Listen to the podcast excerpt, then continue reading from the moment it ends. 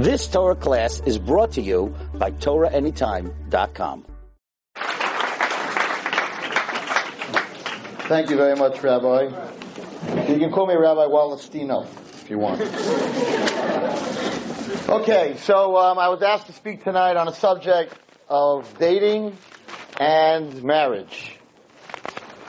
And I'll tell you the truth. I'll tell you a side, a secret. Rabbi Wallerstein never dated. So I can't really speak that much about dating because I married the first girl I met and it was on my first date actually that I proposed. and she said no.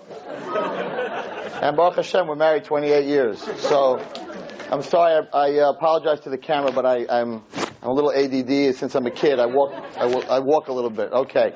Anyway, so I don't, I really can't give you much. You could probably give me more advice on dating than I can give you. But being that I have students, I'm an interesting character because usually you have a rabbi that teaches girls, or you have a rabbi that teaches boys. So the rabbi that teaches girls, he hears the girl side. The rabbi that teaches boys, he hears the boys side. I teach, I'm actually teaching boys for 28 years. I'm teaching girls for four years. So I hear both sides. So I can bring tonight both sides to the table. I can bring the girl side. I can bring the boy side.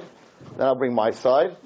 And we'll try to get a little bit understanding of why HaKadosh Baruch Hu created this whole situation of man and woman and dating or even in the Hasidic, in the Hasidic people, where they don't actually have dating, it's called the Bisho, where the father and mother come to meet the other father and mother, and then the boy and girl go to a room and speak for 40 minutes, and then they both come back and say, you know, whether they want to get married or not. Don't laugh at it, because the divorce rate in the Hasidic, um, the Hasidim are much lower than anywhere else, so it seems to be working. I don't understand exactly how, but I will try to explain to you tonight why it works.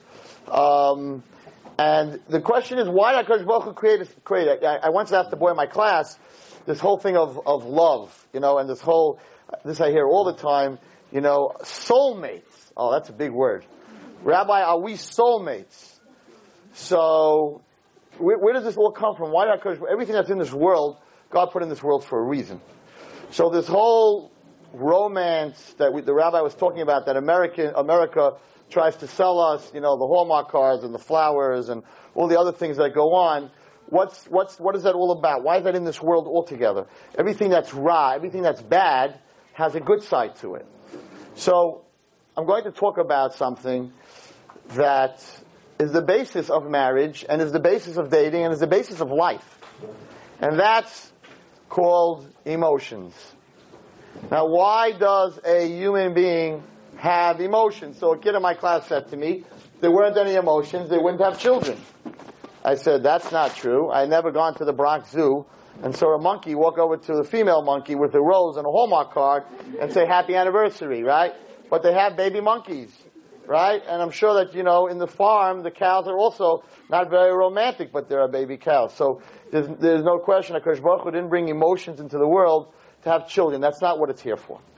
So I think it's very important. The, the, the rabbi was speaking before that it's the three weeks, and also when he told me, you know, I, I was going to come here tonight and speak about Churban Beis Hamikdash, um, Sinas Chinam, jealousy, all the reasons that the Beis Hamikdash was destroyed. That's what you talk about tonight's Shiva Asar B'Tammuz, right?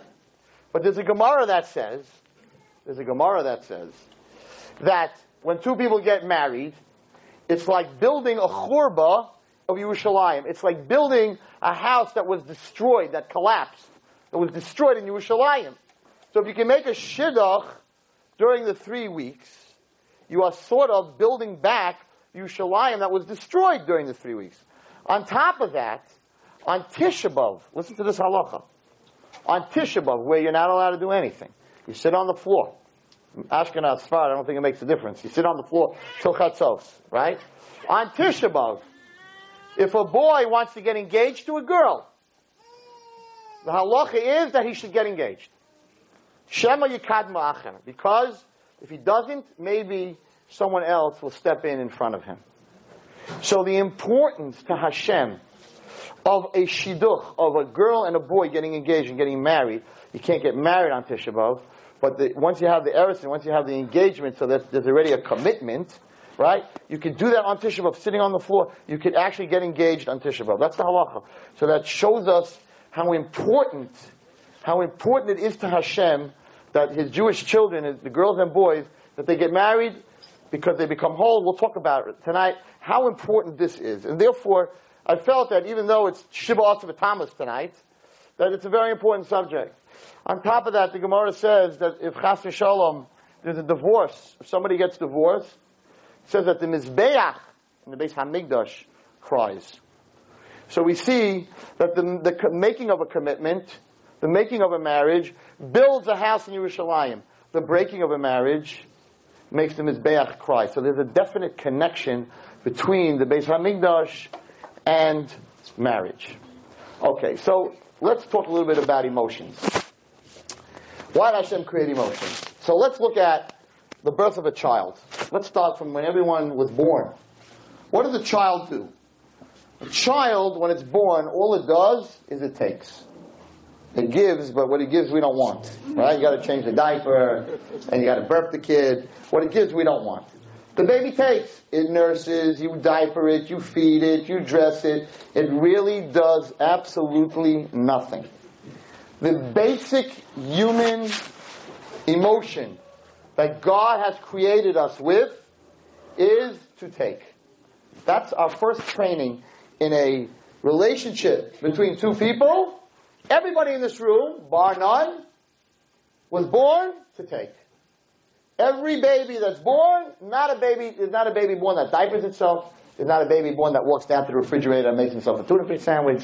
There's no baby that, that, that takes care of itself. So when we are born on the basis, lowest level of an emotion connection, the emotional connection is to take. We take from our parents. That's the basic human, that's how we start. This has a lot to do with dating, trust me. The next step up, we get a little bit older, not a toddler, but like a young kid, first grade, second grade. So that kid can take a little bit on its own, not doesn't have to take from its parents. He can go to the refrigerator a little bit, but he also gives a little nachas. Right? You go to school, there's a siddur party and a chumash party, and look, he's walking, and his first word. He takes a lot more than he gives. A child takes a lot more than they give but they do give a little back. That's the next part of a person's growth. The third part of a person's growth, and this is something that I try to fight a lot, but it doesn't work because I understand it, what how Hashem created us, that's our teenage years. Our teenage years, which are, for those who remember and for those who are in it, Nebuch, um, are the hardest years of a person's life. We say nishtahin, nishtaher. You're not there, you're not here.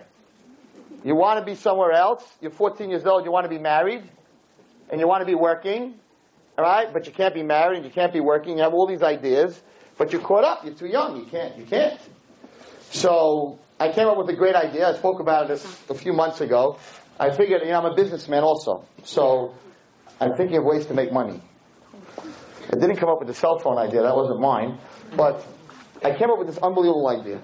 Parents have problems with their teenagers, right? It's not the teenager's fault. It's just the hormones and the age. They have problems with their teenagers. Teachers have problems with the teenagers.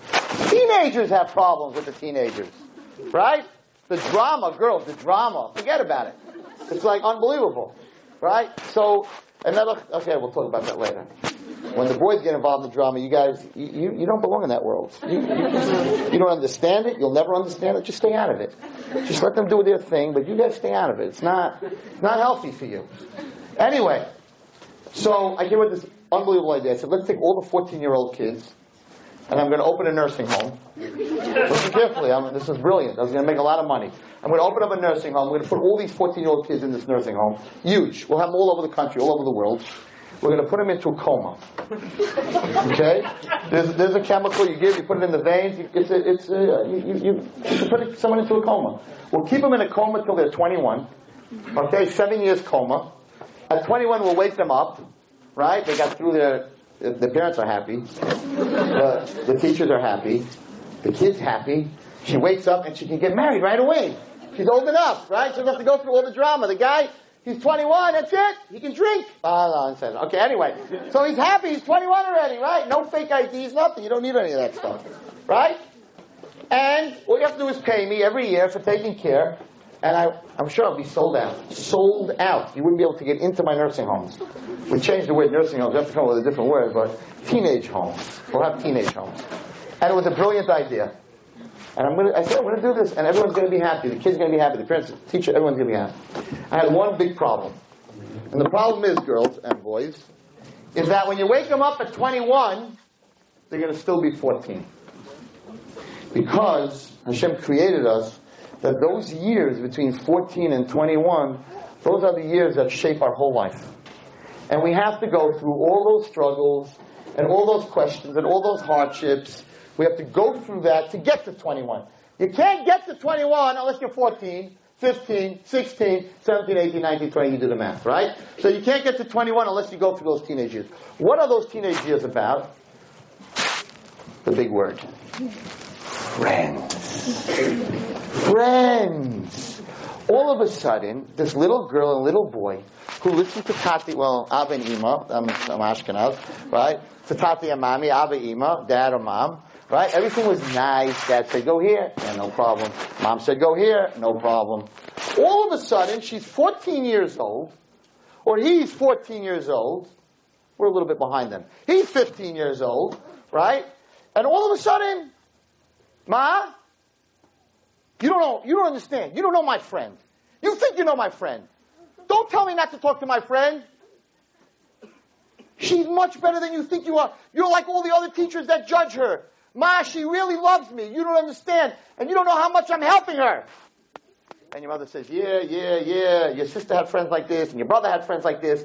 And of course, the famous two words, the most famous two words that Ray Wallerstein hears all day and all night is, she's different. Or he's different in the dating scene. Right? When the parent comes on, and they, but you can't go out with this boy, whatever. Right? No, you don't know him, he's different. So what happened all of a sudden that this 15 year old kid is willing to give up their parents, to give up their relationship with their parents, to give that relationship to their friend? What did your friend do for you already? But the parents, and I'm trying to teach the parents, don't get angry because this is natural. Because this child has now entered a new emotional relationship. It's called a friend. Yes. How many times did your parent tell you, but I am your friend. I am your best friend. I have been here all your life. Now all of a sudden, this girl comes along, or this guy comes along, right? And uh, you don't know me, my friend. I put my whole life into you, right? I'll tell you a story. I say it over all the time. My daughter hates that I say this over, but she's not here, so I'll say it over. so I, Baruch Hashem, my oldest daughter, Malki, so um, she started dating. This is three years ago, four years ago, five years ago. Time flies. Anyway, so the first boy she went out with, now me and my daughter are very close because I keep very late hours and she kept very late hours. So every night at 11 o'clock, when everyone was sleeping, we would sit at the table and we would talk. Me and Malki were very, very close. Okay, now it's very hard for a father, even though you girls may not understand this, but it's very hard for a father to let go of his daughter. It's very hard. And it's very hard for a mother to let go of her son. We'll talk about that, why, why it works that way. But there's the reason. Okay, so she goes out, my daughter goes out, first date with her with Dubi. His name is Dubi, right? And I'm like, yeah, this will never work, right? It's not going to work because uh, I'm jealous. I know you go out with some guy, right? Now this son-in-law of mine has these two huge dimples, right? So when I saw him, I said to myself, this might work. I should have checked out this guy beforehand. Okay. Anyway, he goes on a date. They go on a date, and he didn't spend that much money first date. You know, there are rules. You know, we have our rules. You know, we tell each other first date you don't know yet. You're not going to spend that much money. So he went out to this thing that spins in New York. What is that called? The Marquis, the Marriott Marquis, something like that. Right. Okay. So some guys take the girl and they give it to drink. They think they're spinning. They think it's the Marquis, but it's not really the Marquis. But this was really the Marquis. And he said, "Can my my daughter likes Diet Dr Pepper?" So she said to Duvi, she said, "Could you ask the waiters if they have Diet Dr Pepper?" They don't have Diet Dr Pepper in the Marriott. Okay. So the girl comes back and says, "No, they don't have Diet Dr Pepper." So she says, okay, I'll take a Diet Coke. Fine. So this wise guy, son-in-law of mine, on the second date, right? Because uh, I guess he got coached, right? The guys coach each other. And um, on the second date, he picks her up. What's in the cup holder? Diet Dr. Pepper. Right? Okay, guys. Right? That's the move. You know the move, right? Big deal. Okay. All right. So, very nice. No problem. No problem. So she comes home that night. It's uh, 12 o'clock. I'm sitting at the table. I said, "New Malky, how'd it go?" She says, "Tati, Dad, Abba, whatever. Um, he's wonderful." I'm like, "He's wonderful? You don't even know him. What do you mean he's wonderful?" I'm getting nervous. What do you mean he's wonderful? I'm wonderful. He's not wonderful, right? She says, "His midos, his anticipation. He picked me up tonight, and there was a diet Dr. Pepper already there. I didn't even have to ask him." Okay, no problem. I can handle that. So that date was Thursday night. Friday, she came home from school, and sitting on the in the refrigerator for the Friday night meal, I bought a 64 ounce Diet Dr Pepper. All right, this little twerp shows up with a 16 ounce can. I'm going to show. I'm her tati. I'm going to show. I said, "Yeah, look what I got you. He can't buy you what I buy you." You're laughing, but this is this is what I went through. Okay, fine. She thought it was funny. My wife thought it was funny. I thought it wasn't so funny. Third date. Third date, she comes home and she says the following words, which struck absolute terror in Rabbi Wallerstein's heart. She sat down at the table. She said the following: "My Duvi said." I said, "Excuse me." My Duvi said. I said, no, no, no, no, no. He's not your Duvi. All my life until this point, it, it was my Tati said. And all of a sudden it became my Duvi said. So I said, um, I don't understand. The kid has dimples. He bought you one diet Dr. Pepper, and it became my Duvi. What happened to my Tati? And I had a very hard time. I'll tell you the truth. I had a very hard time letting go of my daughter. But, but I came to the realization, and this is, I'm trying to build something. I'm not just telling you stories. I came to the realization that my daughter was at a point where the emotional relationship of father-daughter had to take the next step. Had to go to her peers. In other words, I'm a father. I'm above my daughter. She had to go to a relationship of give and take, not above and below, but on an even scale, which is a husband and a wife. Now, what happens after that? You have children. Once you have children, as a parent, even though a lot of girls in this room are not going to believe what I'm going to tell you, but as a parent, all a parent is interested in is to give. We do not want, when I say we, I'm Baruch Hashem, a parent, we do not want anything from our children. Just don't give us agita. Don't give us a hard time. But we don't want anything. Don't pay me for anything. In fact, we want to give more and more and more, and we hate when you go to other people and ask them for advice and don't come to us. We hate when you go to other people and ask them for money and don't come to us. Because the final level of emotional growth of a human being is supposed to be unconditional giving. We come from unconditional taking, a teeny little baby, and our growth, child, teenager, husband, wife, parent, takes us on a trip to the ultimate to only give. That is why we have relationships in life. Why? And I'm going to tell you why. Because God, God wants to have a relationship, HaKadosh Baruch Hu, with every girl and every boy in this room.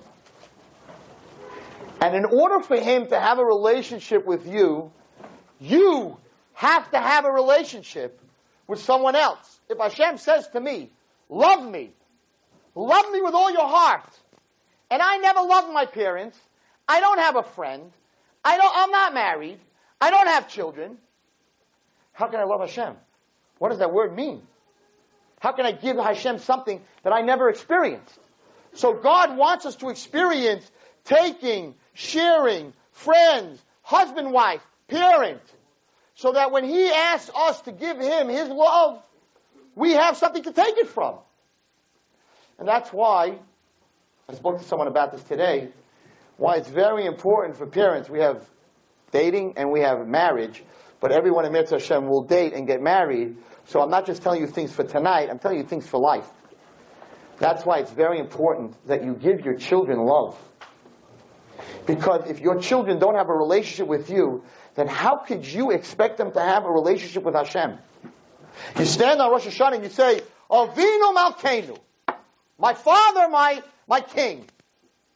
Now that could be pretty bad. Because if you don't get along with your father, if you hate your father, you don't get along with your father, you say to Hashem, Avinu, I don't like you. God, I hate you. I don't get along with you. Because you're telling Hashem, you're my father. And my father, I don't get along with. So the basis of our relationships going through life, our relationships are to give that relationship to HaKadosh Baruch Hu. And that's why our generation is in such trouble. Because we have such a false understanding of what relationship means. It's what can the other person do for me? It's not what I can do for others. I always say, in us, the word us, there's you, not I. That's an English word, us, there's only a you, there's no I. In a relationship between a husband and a wife, there's a relationship where each one has to look at what can I give to the other person. That so doesn't exist. That so hardly exists. And therefore, the relationship with us and Hashem is, God, what did you do for me lately? What did you give me? We go to Daven Shemona Esrei. What do we say? Okay, Hashem, I need a good day in business. I want to meet the right girl. I want to be healthy. I want to get that new car. Right? I want everything to work out. So we go to Hashem with a shopping list. We never, who in this room can raise their hand? Don't raise your hand. But who in this room can raise their hand and say, when I daven to Hashem, I ask Hashem, God, what can I do for you today? Who gets up in the morning, says Modeh Ani, and says, Hashem, what can I do for you? Should I go to the hospital and volunteer? Should I give charity? Um, what can I do? What mitzvah can I do for you today? No way. None of us do that. I'm talking to myself. You just listen in. Who does that? No. It's, I need a shidduch, and I need a car, and I need new clothing, and I need help, and I need my grandmother to get better, and I need my parents Shalom Bayis to get better, and Hashem sits there and we just give this list of what I want, of what I want, of what I want. Why do we do that? Two generations ago, they got up in the morning, they said, Hashem, what can I do for you? Why do we do that? Because we live in a generation of me, me, me, me. Everything's about me. So everything's about me, so when it comes to God, my relationship with my parents is about me. My relationship with the girl I'm going out is about me. What'd she do for me lately? I always say, good marriage. Here, I'll give you an example of marriage. Guy comes home, says to his wife, comes home, he's tired, he worked the whole day. Boy, Chana, what a day today at work. Oy vey, my boss yelled at me, my computer jammed. Oh, it was a terrible, terrible day. What's for supper? and he sits himself down in a lazy chair, Yankees, Mets, depending, right? And she says, you just got home. You know, you, turn on the television, talk to the kids, talk to me. Not, I'm not talking about any of you guys, Chas v'shalom. I'm talking about myself right now, right? And she says, "You just," he says, "Are you kidding me? I need to, I need to chill. I need, I need to unwind. Do you know what kind of day I had today? I need to take it easy. Don't, I don't want anyone to talk to me. Nobody should talk to me for the next half hour because I had such a hard day. Hey, Chaim, what's going on? What's going on? What's doing? Yeah, I speak to you all the time. What do you mean you're talking on the cell phone now? You just told me you need a half an hour to chill. No, this is this is different. You know, when I'm on the cell phone with my friend. What's going on over here? He just sees himself. He just sees himself. So now, let me show you this marriage. So he comes home, he says to his wife, I can't handle it anymore. I had a hard day. Just put up supper. I don't want to hear the kids. Lock them in a room somewhere. I don't want to see them. And in a half an hour, I'll come to the table. Halavai, right?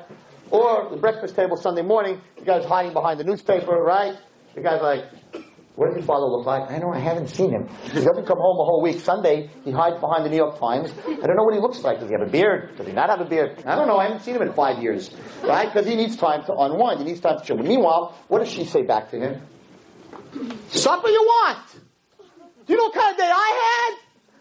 I had to pick him up. He had 104. Took him to the doctor. My Shias teacher called. He's very upset. You think you had a bad day? My day was much worse. Make your own supper. He's like, I would. If I could. I would. But you think that's something?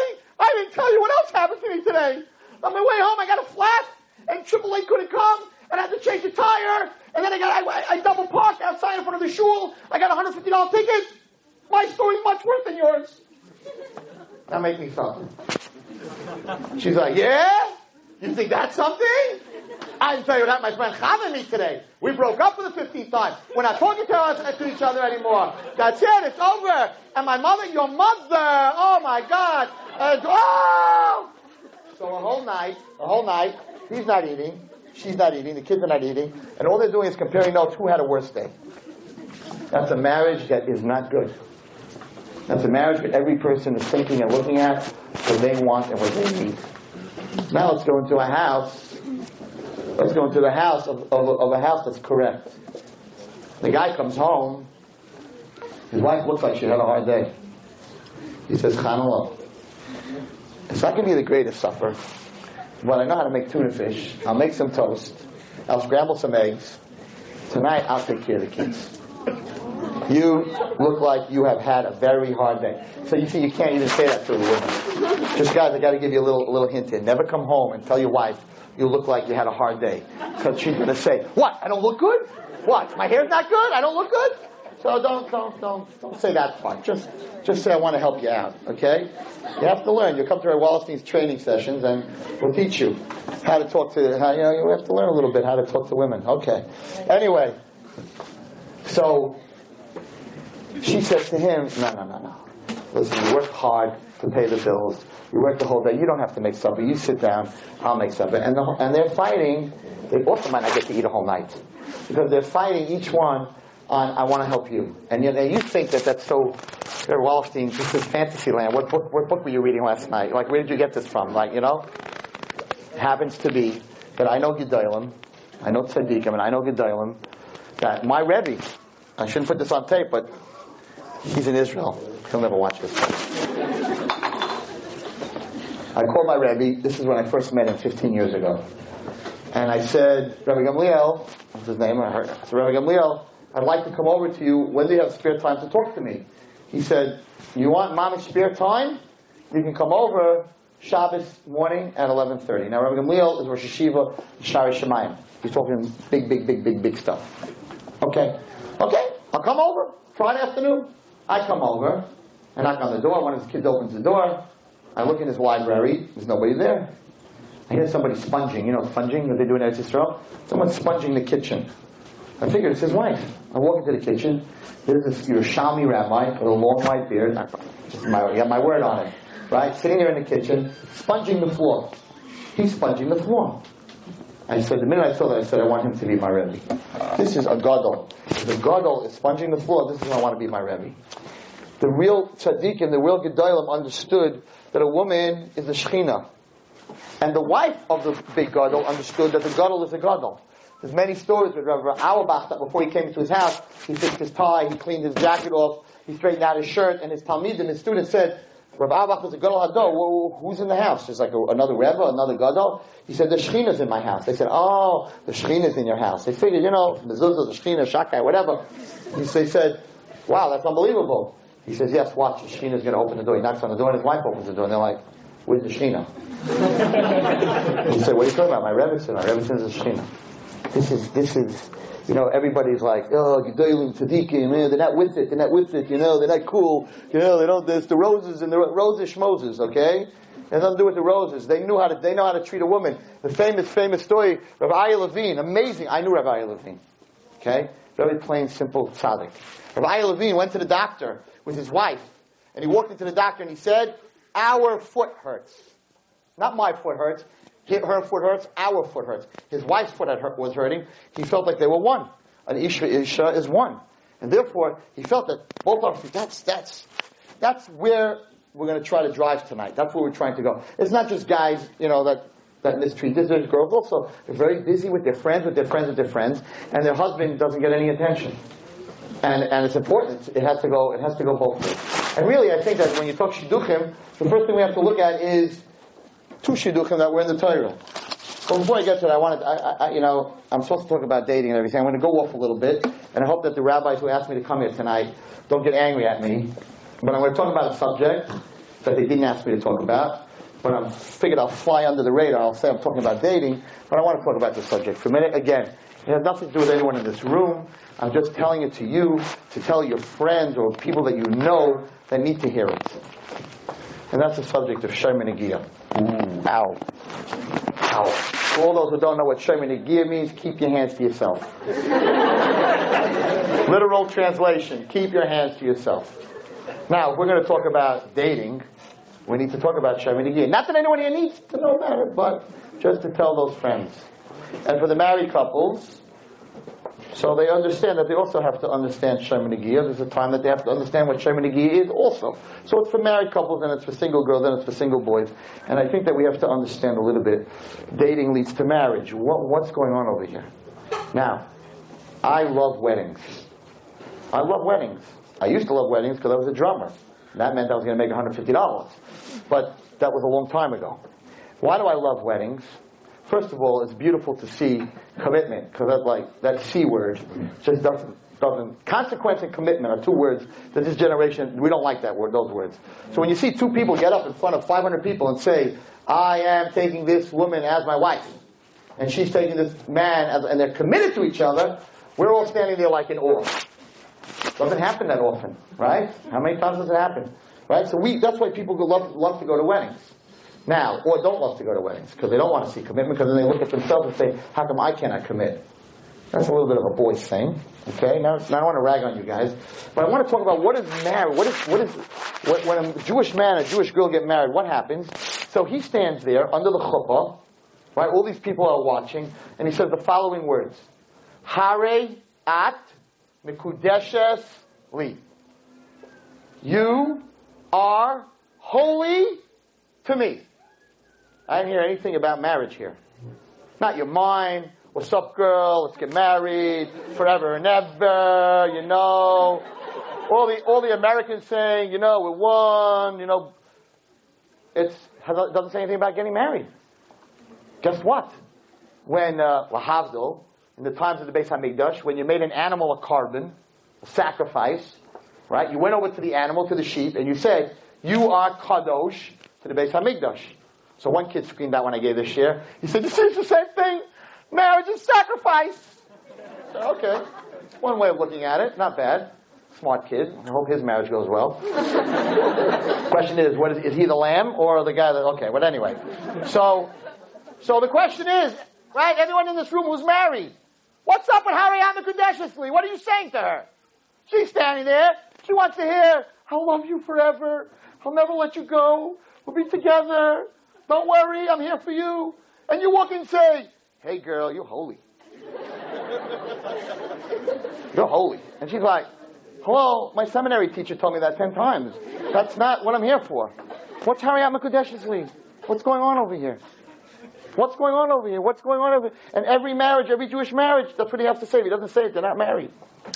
And then he takes a ring worth a penny, at least a penny, it's not the diamond ring. It has to be very plain. Eh, it's about twelve dollars. If it's platinum, twelve dollars. And we have to look at it. The rabbis have to look at it and make sure that there's no diamonds and nothing on it. It has to be very plain.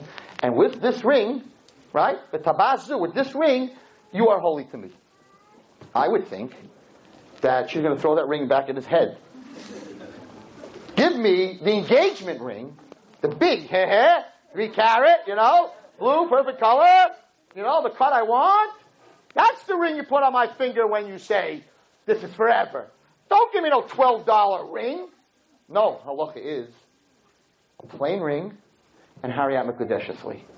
Something that people don't think about. But I'm a little out of the box, so I like to think about these things. So what's going on over here? And this is a lesson on dating, this is a lesson on marriage, this is a lesson on relationship between a husband and a wife. What is he saying, Hariyat Mekudeshesli? So let me explain to you, five minutes, explain to you how this works. So when you want to make a korban holy to bring to Mizbeach, Mitzvah Hashem, Hashem should build the base Beis HaMikdash bimheirah. So you go in to the, to the, he had a great day. This guy had a great day in business. He's all excited. All the girls said yes to him. He said, will you marry me? She said yes. He's all excited. He wants to bring a korban to Hashem, a sacrifice to Hashem. He runs into his barn.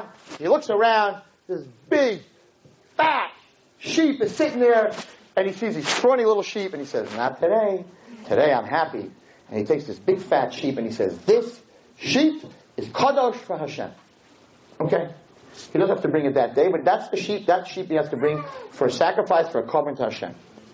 Two days later, the girl calls him up and says, I thought about it, I'm breaking the engagement. Now he's totally broken, walks back in to the, to the barn and says, Hey Hashem, you know, I was in a great mood when I made that fat lamb a korban. But, you know, she broke the engagement. Things are not so good right now. I lost it. My, the, the, deal that I had made in real estate, I was going to make $2 million. And I said I'm going to give a fat lamb. I lost that deal. Now, Hashem, I'll bring a chicken. or I'll bring a skinny, runty little lamb. Halacha is, listen carefully, that it's too late. Now once you made that, that fat lamb, a korban, kadosh, you cannot change your mind, ever. Why? Listen carefully. Why? Because you cannot change that moment ever. In other words, when you walked into that barn, you were happy. You were excited. You wanted to give everything to Hashem. Everything. If I would have had a bigger lamb, if it was a, a, an elephant, and I could bring an elephant to the korban, I would bring an elephant. If I could have given my whole barn, I would have given my whole barn. I'm excited. That moment, just because she broke up with you, or you lost the deal, did that moment change everybody? That moment didn't change. That moment happened yesterday. Did it change? No. So what you made, listen carefully, what you made holy was that moment. And you cannot change that moment no matter what happens afterwards. So listen to what marriage is. If you just go to a girl under the chuppah and you say, hey, you're my girl, or I'm going to marry you, that moment can change can change. But when you tell somebody, when you tell a girl under the chuppah, that moment, when you're putting the ring on her finger, and you have all that excitement, I hope, right? That that's the most exciting moment. And you have all that excitement in you, and he's doing, and I love that look. I, I treasure that look. You know, they may think I'm a little weird at weddings, because I, I run up to the chuppah, right? When he breaks the glass, and they pick up her veil, so I run up to see that. Why? Not because I'm weird, but because I want to see they look at each other. There's one second there that the two of them look at each other right after he breaks the glass, and everyone's screaming, and the band starts, and the parents are crying, and the whole thing's happening, and the world stands still. They look at each other for the one second, realizing in awe that we're married. And then the guys jump on him, and the girls jump on her, and then, they go dancing down. But that one second is an amazing, amazing second. Why do I watch that second? Because it says that when the Beis Hamikdash, Bezrat Hashem, will be built, so we're the Kala. We're the Kala. And we're going to stand under the chuppah with Hashem. And there's going to be a moment of Mashiach when Hashem will look at us and we will look at Hashem and there will be nothing else in the world. Now, how could you believe such a thing? All you need to watch is the chassan and kala at that moment. If human beings can do that, then for sure, Krish Baruch can look at us that way. So I like to capture that moment, and I imagine also when the girl, when the kala walks down, everybody stands up right? I imagine, and that's what it says in the Medrash, that when we walk to Yerushalayim, when Mashiach comes, all the goyim in the world are going to stand up. It's amazing. It's amazing. A wedding, is, it's amazing. So, when we say to that girl, Mekudeshes Li, we are saying that this moment you are holy to me, and nothing in the rest of our lives can change it. So in two weeks, if you burn my food, or we get into the worst fight, go back to the chuppah, and say, but Hariyat Mekudeshesli, that moment is holy to me, and I can't change it, even if I want to. I cannot change that moment. Just like things are not so good, someone say, ah, the wedding, the wedding was beautiful. The Hariyat Mekudeshesli was beautiful. And why don't you have a beautiful diamond ring? Because it's not about the money. It's about the moment. And therefore we have to give something that's worth a penny. That's it. Just a penny. Because specifically, it's not about the money. It's not about anything. It's just about the two people. And that moment has to last forever. And if it's, if it's based on a $15,000 diamond ring, then if the diamond ring gets lost, the marriage is over. Do you understand? If it's based on an object, batal ha-object, batal ha-ava, there's a Mishnah in Pirkei Avos. Ahava B'Dava, love that's based on something. If the something leaves, if the girl is beautiful, and that's why he's marrying her, and then she's not so beautiful, he'll walk away. If the guy is rich, and that's why she's marrying him, and he loses his money, she'll walk away. We don't, we don't marry for that. Therefore, we specifically make sure that the ring is worthless. It's just like, we don't understand this so well, but, you know, sometimes I work in Shalom Bayis, and, and the girl says, you know, we're not, we don't, the wife says, you know, it's not working, the marriage is not working. And the guy's like, I, I, I don't understand. I'm like, what don't you understand? I, I gave her the credit cards. I, I bought her a car. I let her shop wherever she wants. I paid all the bills. And she looks at him she goes, But are you stupid? All I want you to do is give me some time. Tell me that you love me. Show me some emotion. I don't want your stupid credit card. I don't want your stupid car. I don't want your stupid money. I want you. And he's like, Huh? What is this woman saying? And the answer is what she's saying is that I don't want love based on a credit card. Don't want. I want Hariyat Makudeshas Li. I want to just be holy to you, just the two of us, not based on anything. And that's why it happens to be that in the Hasidic circles, when they have this show, they're not allowed to put out food. They don't, they don't put out food. You think it's very insulting. You know, you come to someone else's house, you're marrying off kids, put out some cake, put out some chocolate cake, put out some tea, put out some schnapps, nothing on the table. Because it cannot be based on the silver that's on the table or the food that's on the table. It has to be based on the two people. Why did Hashem create this moment of Harei at mekudeshes li, of the dating, of falling in love with somebody? Because God wants everyone in this room to fall in love with Him. And you can't fall in love with Him if you don't know what that word means. But Hashem created that for the good, and now it got totally abused. Totally abused. What love means is going to a club and dancing together, buying cards, buying presents, totally not Hariyat Makudeshesli. So then all of a sudden, our connection to HaKadosh Baruch Hu, and don't take me, don't get me wrong here. Okay, there are guys who get up in shul, they spend a lot of money building a shul. They spend a lot of money, and there's nothing wrong with that. Don't get me wrong. But listen to me very carefully. Sometimes Hashem would rather you just say, I love you to God. Then don't spend all your money. It's the relationship of a husband and a wife. People who they give tzedakah. Tzedakah is a different situation, but they buy things and they buy this and they buy that. They buy Aliyah on Yom Kippur, they buy Rosh Hashanah, and they buy they, they buy the Aron HaKodesh, and they buy that. Those are diamond rings. Those are very nice, but that only works if you love me. In other words, a woman and a husband that get along, and it's not about the diamond rings and everything else. Then it's very nice to get presents, and therefore the Torah tells the boys that we have to buy presents every yontif for our wives. But that's only if the marriage is working. If the marriage is based on presents, the presents are gone, the marriage is gone. So many people in Klal Yisrael, many of us have no idea how to love Hashem because we don't know what that word means. And we need to learn what that word means. And the way to learn is through our experience of growing up. And therefore, kibbud av va'em, honoring, and I'm not giving a shit tonight in kibbud av va'em, I don't totally abuse you. But kibbud av va'em is in the first five mitzvahs in the Ten Commandments with the mitzvahs of Hashem, bein adam hamakom. Now, says the difference in the Ten Commandments. The first five are between us and God. The second five are between us and human beings. You know what kibbud av va'em, honoring your parents is? It's not between us and human beings. It's between us and God. So one kid said to me, yeah, my father thinks he's God. no, that's not why.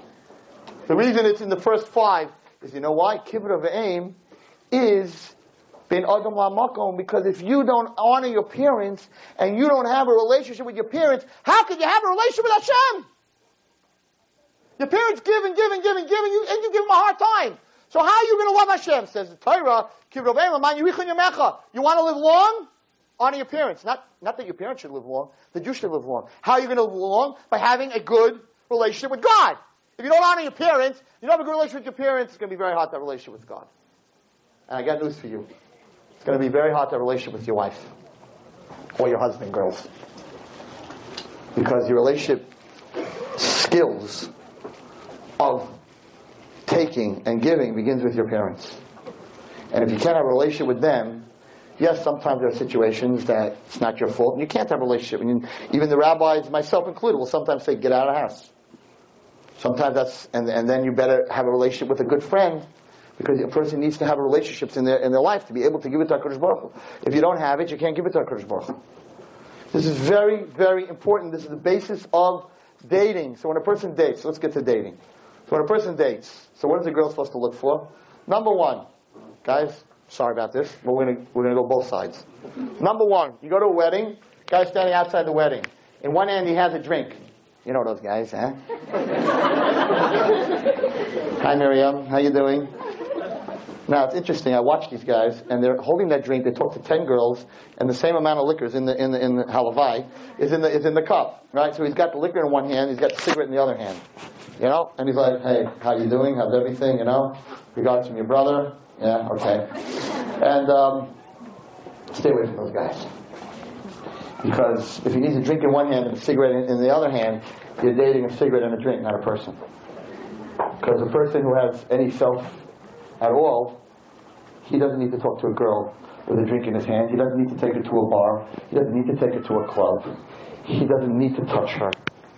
Because if she's really Hariat Mikudeshesli, she's really holy to me, then I treat her like someone who's holy. And everybody thinks that the Shomer Negiah thing, that you have to be Shomer Negiah, a person has to be Shomer Negiah, is uh, Kosh Baruch is being mean, like, you know, let them date, but they can't touch each other. Oh God, you're mean, right? Chas v'shalom. Chas v'shalom. Let me tell you a story that happened with me. Some of my Talmidim know the story. So I have, I know a lot of girls and I know a lot of boys, and this one girl was dating this guy for three years. And I don't care who's in this room. You date someone for three years, you're not Shem Gia. Okay? Unless, unless there's something very wrong with you. Okay? And you shouldn't be dating. But you're not Shem Gia, that's for sure. So I knew this girl wasn't Shem Gia, but she said to me, Rabbi Wallerstein, uh, this is a new, new thing in our gen- this generation. Yeah, I'm not Shem Gia, but we're going to get married, so it doesn't really matter. I don't know who came up with that little spar over there, that little theme thing, you know. But it, it doesn't really matter because we're going to get married. I'm like, you really think he's going to marry you? She goes, yeah. I said, okay. I'd like to, uh, I'd like him to come over to the house with you, both of you. She's great, you know, because I wasn't ever willing to meet this guy because she wasn't supposed to be dating him. She was 17 and he was 19 and a half. She was dating him. She was cutting out of school, whatever I knew about it. Her parents didn't know about it. And there was a lot of drama, hanky-panky going on. So I said, okay, come to my house. Now I'm a guy. Now I'm talking this side, right? So I know how a guy's mind think works. I'm not that old. So pretty old, but not that old. So I invite him over, and he's all excited. He gets to meet Wallerstein, which sort of, you know, says everything's okay if I can meet Rav Wallerstein. And he comes in, and he sits down, and she's like, Rav Wallerstein, isn't he great? I said, I didn't speak to him yet. I don't know what he is. I didn't say two words to the guy. Like, hello, he looks great, you know, he dresses well, you know, he's got that big belt buckle with the designer on it. Looks good. Shoes have the same buckle as the belt. It's, it's nice. Okay. Think he had a beamer outside, you know. Baruch Hashem, he's in good shape. Okay. So, listen to this. Uh, and I asked her, Mechila, that I did this to her. So he sits down, and I said, so? She tells me you're not Shomer Negiah. I looked at her. I can't believe you told him that. I'm like, okay, she didn't tell me, I figured it out. But okay. Tell me, you're gonna marry her? Wallerstein, of course I'm gonna marry her, I love her. I'm like, really? Really? And she's like, I told you, Rabbi. I told you. Isn't he special? I'm like, yeah, we're about to find out how special this guy is. I said, Moshe Chayev, come out of the kitchen. My two friends come out of the kitchen, and they're like, who are these guys? I'm like, we wrote up a Tanaim. Tanaim is before the Kiddush, before the, before the Ksuba. I said, we wrote up the Tanaim, I have your name, I have her name. Um, these are the eidim, and I treat her like my own daughter, and I feel that, you know, I don't want you to string along, so we're going to sign Tanaim right now. That's Rabbi Wallerstein for you. So, wait, maybe he did, maybe he didn't. We don't know what happened yet. Relax. You don't know the end of the story. What are you clapping? All right, now, this guy turned so white that in comparison to his white shirt, Forget it. I mean, he was white, he was yellow. He's like, Tanoim? I'm not signing a Tanoim. And she's like, huh? he said, I can't sign a Tanoim because, because, you know, we were talking about it. I'm 19, she's 17, and, and, and, in two years, maybe in two years. I said, okay, guys, we're right on the bottom before we sign. I'll tonight that he doesn't have to marry her for another two years. We'll write that in. No problem. And then he said the big words, and she's like, okay, okay. He says, but you know, Rabbi, in two years, I'm going to Israel, and I might come back very changed. And I don't know, okay, what, what would we say? I don't know if she'll want to marry me. right? Yeah. I don't know if she'll want to marry me. So she goes, no, no, no, no, I'll marry you no matter what, no matter what, no matter. So she took care of that, right? So he's like, but, but Esther, whatever, I'm not going to say her name, whatever, Esther, but, but, but you understand that, you know, anything could happen in two years. So he said, I want to know something. When you touched her, did you tell her that? What did you tell her? I love you. We're going to marry you. We're going to be together forever. Did you tell her, maybe? We'll see what happens. Maybe I'll change. Maybe it won't work. You didn't tell her that, did you? So she's now shaking. Mama's physically shaking. And she screams across, You better sign that now! And I, okay, listen, sometimes you have to give a needle, you know, to bring, bring the medicine. And he looked at her, and he got up, and he said two very nasty words to me. Okay, I'm not going to say how many letters were in there, but you can figure it out. Right? He got up, and he walked out the door. And she sat there, and she started crying, and I was, I walked out of the room. And I had to let her do her crying. I did not say, I told you so. I'm not that mean, all right? And he walked out, and I told you so.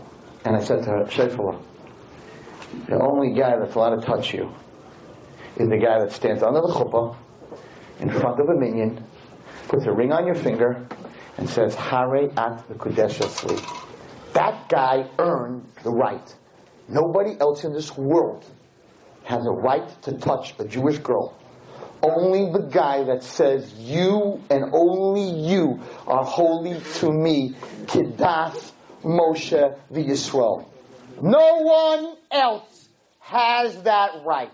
Hashem says to his daughters, No one has a right to touch you unless he stands under the chuppah and says, I am committed to you forever. No one else.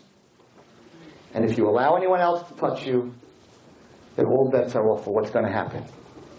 Because that's not what HaKadosh Baruch wants. And vice versa, boys. It's not only a boy thing.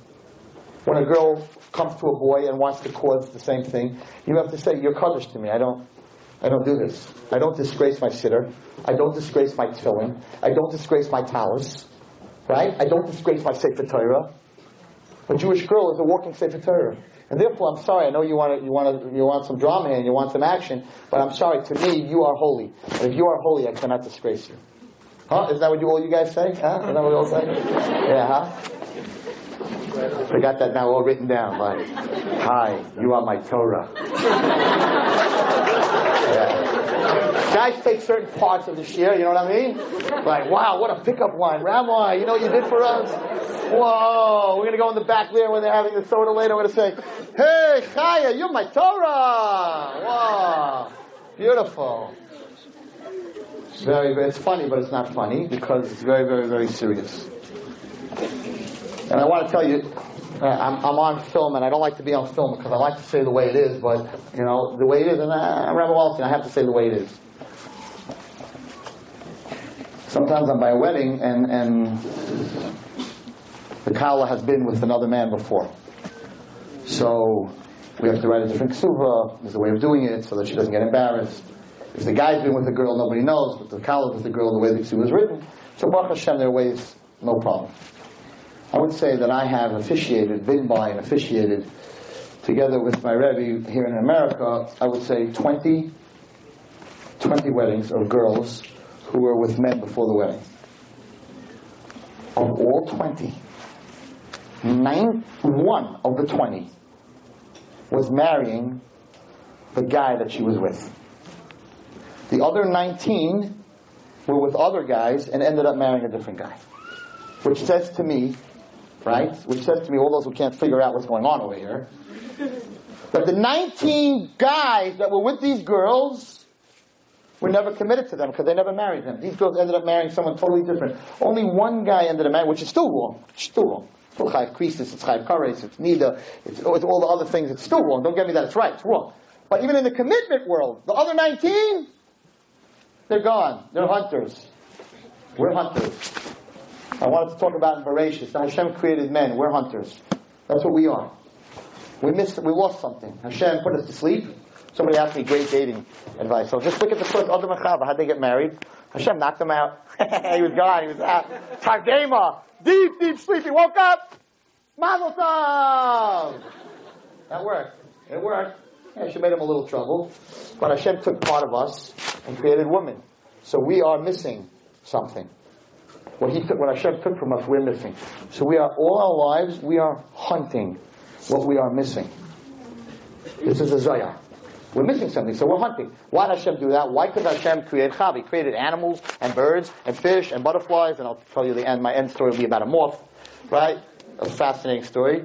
But why did he do that? Create a man, create a woman. Why did you take from me for? You, you didn't have enough parts? You ran out of parts, Hashem? Couldn't go to the parts department?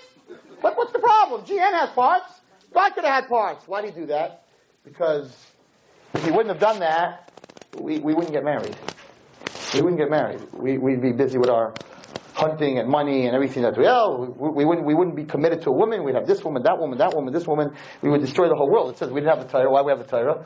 Why don't they have 613 mitzvahs? Why do we have 613 mitzvahs? Why don't they put on stones? Why don't they wear tzitzis? Why don't they have to fast all the fast days and do everything that we do? And the answer is they don't, they don't need it because they're not hunters. They're not crazy. We're crazy guys. We're crazy. So that's why Hashem created us. So we have one woman, we want two women. We have five women, we want ten women. We have a BMW, we want a nicer car. We want a Ferrari. We have one house, we want two houses. We have three houses, we want five houses. That's how we are. So Hashem gave us a Torah and He said, these guys are going to destroy the whole world. So 630 mitzvahs, you got to daven three times a day, you got to learn, you got to fast. That'll make you weak, and you got to work. Between all that, you have no more koyach to be meshuggah. We still have koyach to be meshuggah, but not so meshuggah. Women, women, no, Hashem didn't take anything from them. Hashem gave them something. Gave them a part of us. So what does a person do when they get something? They protect it. You give me a present, I take it, I put it in the safe. Right? If it's worth a lot. So the man lost something, he's hunting to get it back. The woman got something, she's the protector. You touch my husband, I rip your head off. You say something bad about my kids, I throw you, I, will destroy the whole school. That's the woman. The woman is the protector. And the husband is the hunter. And therefore, Krish Baruch Hu doesn't expect girls for you to be the hunters. You should not be going to the clubs looking for guys. Because you have no excuse. Because that's not your teva. These guys have an excuse. They're hunters. So where does the hunter go on his hunt? He goes to the club. He goes to the singles play. He goes hunting. And he knows how to hunt. He gets the nice car. Never, I was a little kid. I'll never forget this. It's my trauma. I'm in therapy for this. Okay? When I was a little kid, I was nine years old. I was in the Catskills in a camp, in my cousin's camp. And there was woods. And in the woods, there were deer hunting, whatever. And I happened to have been in the woods, and there was a patch of green grass in the middle of the woods. And I was like, what's a patch of green grass doing in the middle of the woods? On top of the tree was sitting a hunter on a, on a piece of wood and the deers, they come to, to eat the, the grass because there's no grass in the woods. And the minute the deer bends down its head, they blow the head off. I, Nebuch, as a nine-year-old kid, I didn't know what was going on. I almost got killed. And I was standing by the brook, and all of a sudden, I saw a deer, and I was like, wow, that's so cool. The deer's not moving. They're usually running, right? He bent down his head to eat. Boom! Off went the head. I was a little kid. I saw that. I'm working on it. Okay? I'm not the same since then. I'm working on it. That's the hunter. He knows how to set it up. Girls, he knows how to set it up. He sets it up perfectly. You gotta be careful.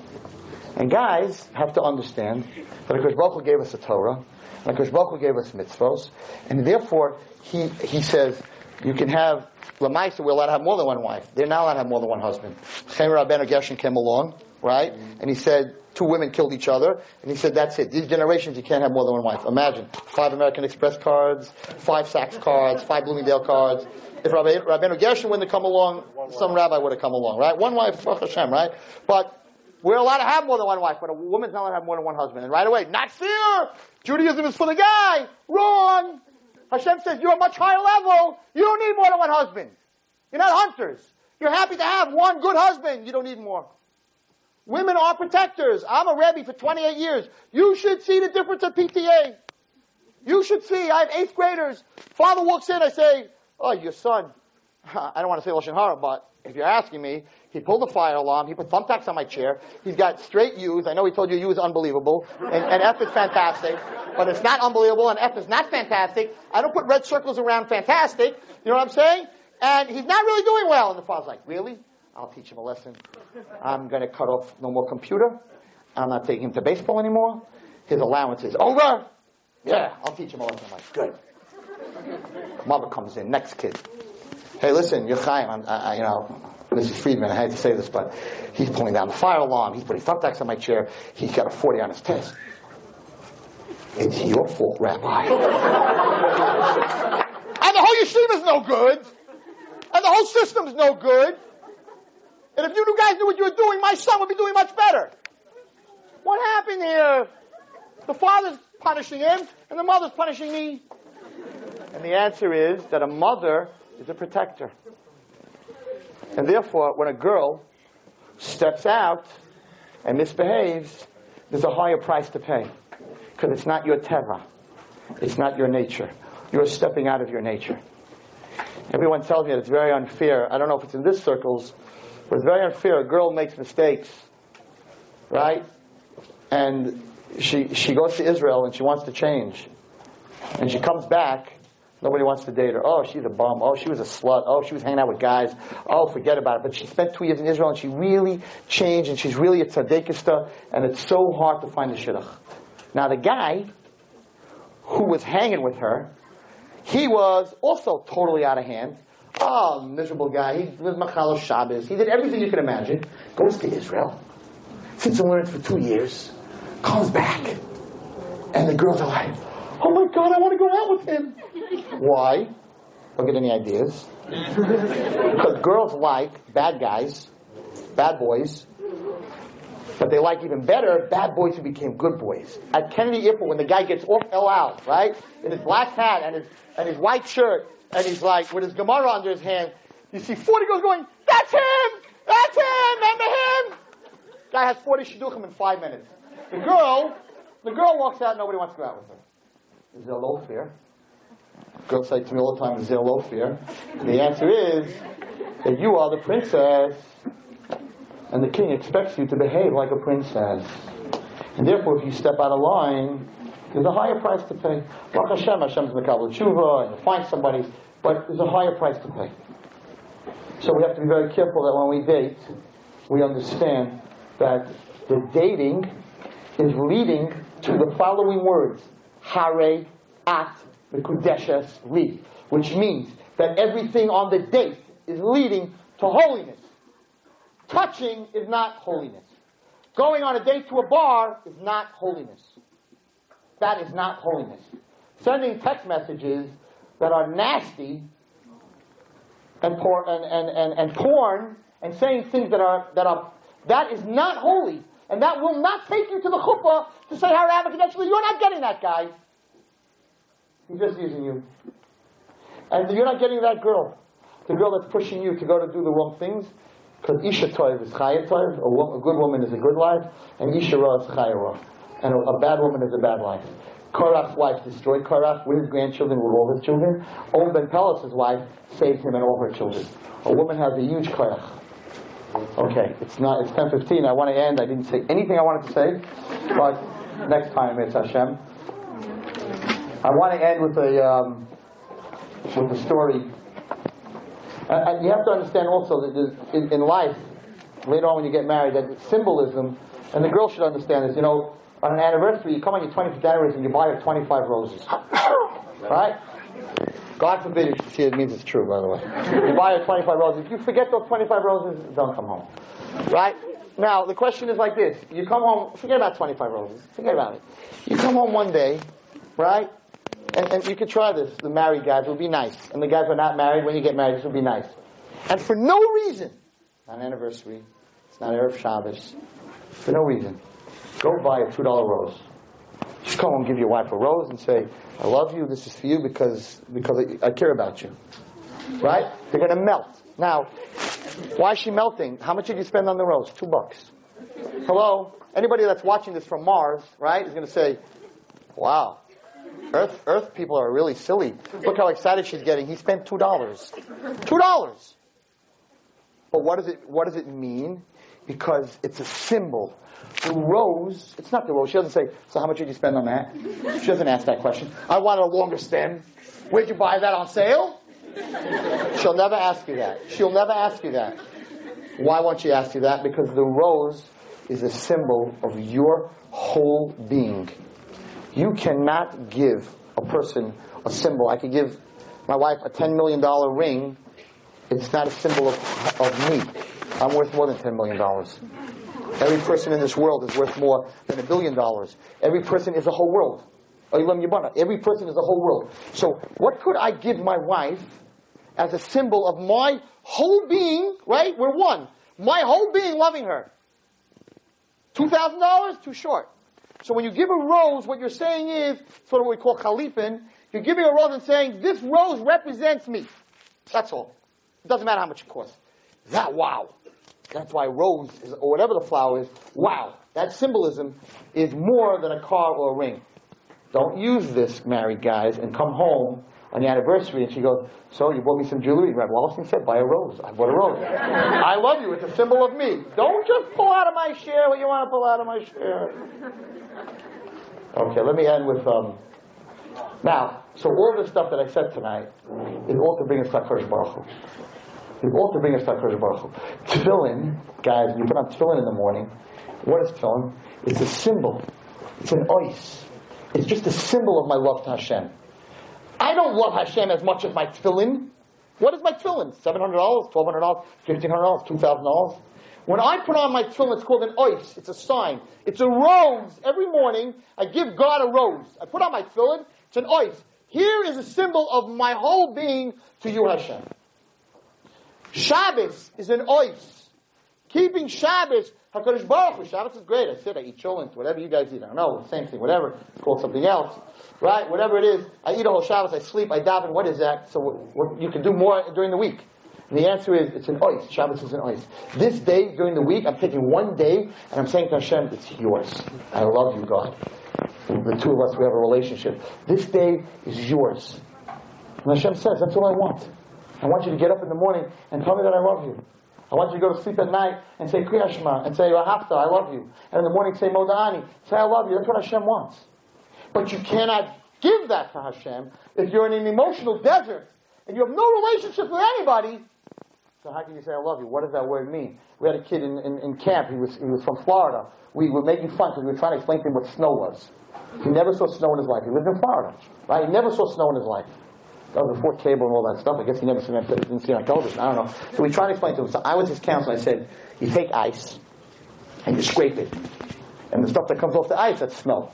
So he scraped the ice and he says, that's snow? I'm like, no. I couldn't explain it to him. Because if you never saw snow, you don't understand what it is. If you never loved, you don't understand it. So therefore it's important that we love our parents. It's important that if we're married, once we're married, we're on the level, once we have children, we're on the level to say, HaKadosh Baruch Hu, you know, when you say that you love me, and you just want to give me, you just want to give me, a, a girl that's not married or a boy that's not married who doesn't have children can't say he understands that.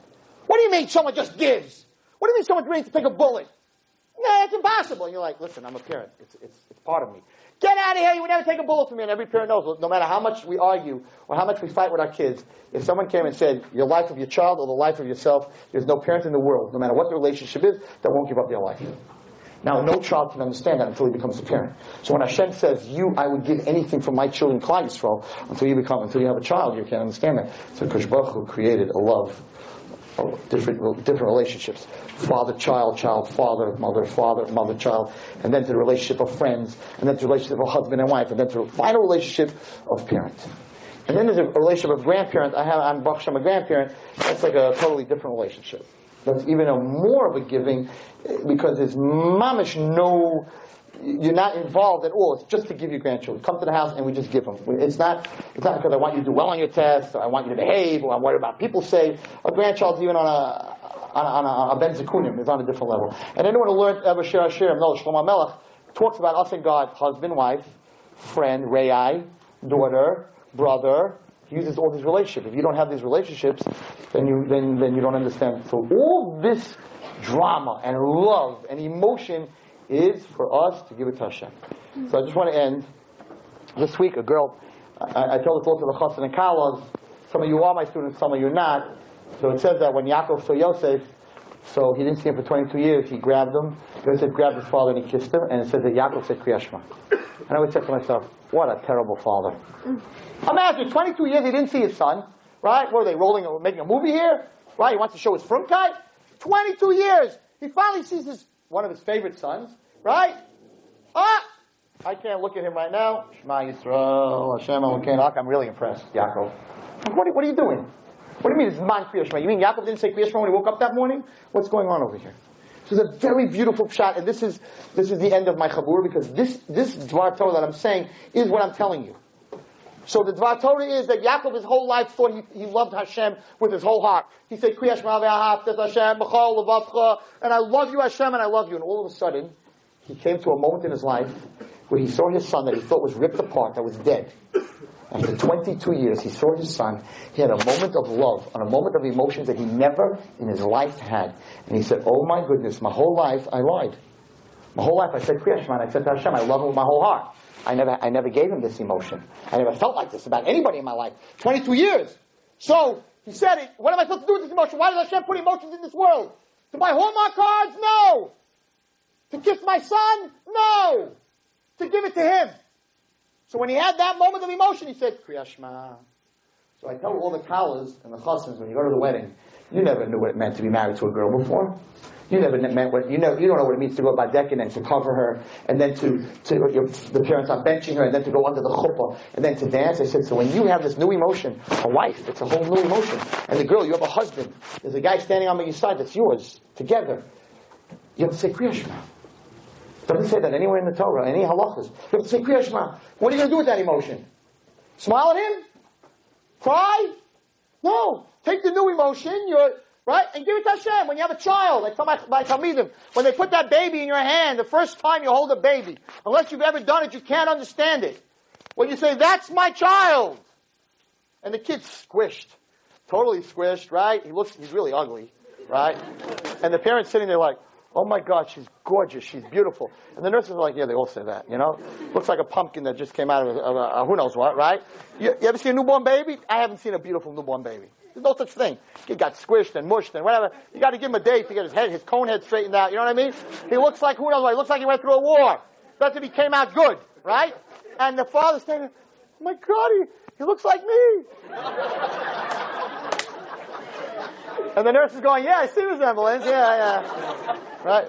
So, so what's going on? What's going on is, what's going on is that he has a moment here where he's holding himself actually, because that baby's part of him. And that there was never, there was never an extension of him. Even though he's married to his wife, there was never such an extension. So therefore that moment, he has to say Kriyashma. That's the moment to say Kriyashma. I got the message from the side that I gotta finish. So, that moment he has to say Kriyashma, and this girl by this wedding this week came over to me. She said, well, Wallerstein, I have to tell you something. I'm always nervous when they tell me that in the middle of a wedding. This is wrong, that's wrong, Chas Who knows what? She says, Wallerstein, remember you told the story in Or Naava two years ago about the girl that said Kriya Shema five times by her wedding? I said it ten times. She said, I had ten feelings that I wanted to give to Hashem. That's why we have emotions. That's why Hashem gave us emotions. So to end, two minutes left. I want to tell you a story about a girl who came to me, a special needs child, who called me two weeks ago. Listen carefully, and I'm ending with this. And I feel that Hashem wants me to give this message, and that's why I'm saying it. As hot as it is in here. It's hot. Okay, listen carefully. I get a phone call from a woman. She says, Rav Wallerstein, you know, I hear your stories on Kol Halashon, this, whatever, and I want you to, I want you to meet my daughter. She's a Down syndrome child, and I want you to meet her. She wants to tell you something. I never, I never had such a request in my life. I said, fine. So bring her over, and I'll, I'll talk to her. She brings her over, I don't have time to tell you the, story of the butterfly, but I talk about the butterfly a lot and how it's a, it's a caterpillar and it goes through metamorphosis and it suffers and it sheds who it is and it becomes something new and why Hashem created this. It's a whole shiur. It's an hour long shiur. But why Hashem created that a caterpillar becomes a butterfly and Hashem didn't create a caterpillar and a butterfly is two separate things. To teach us that sometimes you have to go into a cocoon and you have to suffer and you have to shed who you are and you become new and you get wings and you become a new person. And Or Naava, anything that comes from Or Naava, it has butterflies on it because the first 18 girls that I worked with, needed that story very much. They were going through a lot of pain in their life, a lot of hardships, and they said, "Why do we have to go through this?" And I said, "Because you were a caterpillar, and you're becoming a butterfly, and you have to go through the cocoon, you have to go through the metamorphosis." Okay, this girl comes and she says, "Ray Wallerstein, I heard that you always talk about the butterfly. I want to tell you the story of the moth." I'm like, "Okay, there's a story of a moth. I'll hear it." She says, "There was once a grandmother. It's a one-minute story, and she was sitting on the porch, and there were many, many butterflies, and." A, a moth landed on the porch, and the girl got up with her shoe to kill it. And the grandmother said to the girl, Don't kill the moth till I tell you the story of the moth. So the granddaughter said, A story of a moth? She said, Let me tell you the story of the moth. When Hashem created the world, He created thousands of butterflies. Didn't create a moth. And Hashem decided right before Shabbos He's going to make a rainbow because the world's going to be destroyed, and Hashem's going to make a rainbow that from then on the, rain, the world will never be destroyed. But Hashem had no colors left. This is what this girl's telling me. Hashem had no colors left. So he went to the butterflies and he said to the butterflies, Give me your colors so I can make a rainbow.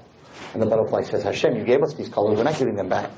But a large group of them came flying to Hashem and said, Hashem, you're the creator of the world. If you want to make a rainbow, to, a sign that you're not going to destroy the world, we will give up our colors for the rainbow. And the grandmother turned to the child and said, to this girl on the and said, You see that moth? That's a butterfly that gave up its colors that's more beautiful than the butterfly that has its colors. This girl told me this story. What? Where? Who? Why? Why is she telling me this story? Now, anytime a person tells me a story, it's sent from Shamayim. There's a reason she told me the story. And I looked at her, and I said, I got it. I got it. You gave up who you really are to somebody else. You are more beautiful than a regular person that's walking the earth because you gave up your colors. And that's the message I got from this girl. This past weekend, I spent studying the moth. I googled moth, I googled butterfly. And I learned something very interesting. That the moth is the same, 98% of the moths are the same species, come from the same species as the butterfly. They're actually the same species as the butterfly. And I did not know this, but a moth becomes a moth the same way a butterfly becomes a butterfly. Starts off as a caterpillar, goes through a metamorphosis, goes through a cocoon, and comes out a moth. Which is a riot to her story that the moth and the butterfly have a lot to do with each other. So, the lesson from this story, and the lesson that we're going right now into the three weeks, everybody in this room has beauty. Everybody in this room has resources. Some of us can teach, some of us have money, some of us have other talents. The greatest beauty in the world is not to fly around and show your talents. The greatest beauty in the world is to give somebody else your beauty. That is the greatest beauty. And that's maybe why Hashem, this is of course in theory, I'm not telling you that's what has done a medrash, but maybe that's why the rainbow is the bris that Hashem will never destroy the world. Because if there can be a creature in the world that's willing to give its colors up to make a rainbow, then this world is a fantastic place. And this world is a place that we can all grow and we can all do the right thing. And my bracha to everyone, usually I give a bracha that everyone should be a butterfly. My bracha is that everyone should be able to have the insight of being a moth. Don't eat too much wool. Stay away from mothballs. But my bracha is that everyone should be able to be a moth. And my bracha to everyone here is whoever is not married, is Rat Hashem, this year, you should find your zivug. Whoever is married should have shalom bayis. Whoever doesn't have children should have children. Amen. Children that give them yiddish nachas.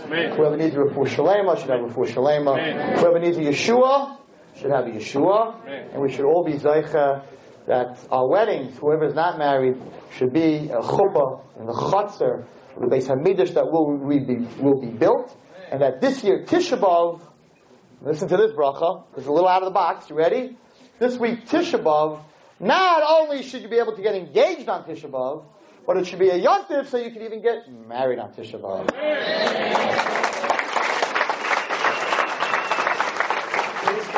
You've just experienced another Torah class brought to you by TorahAnytime.com.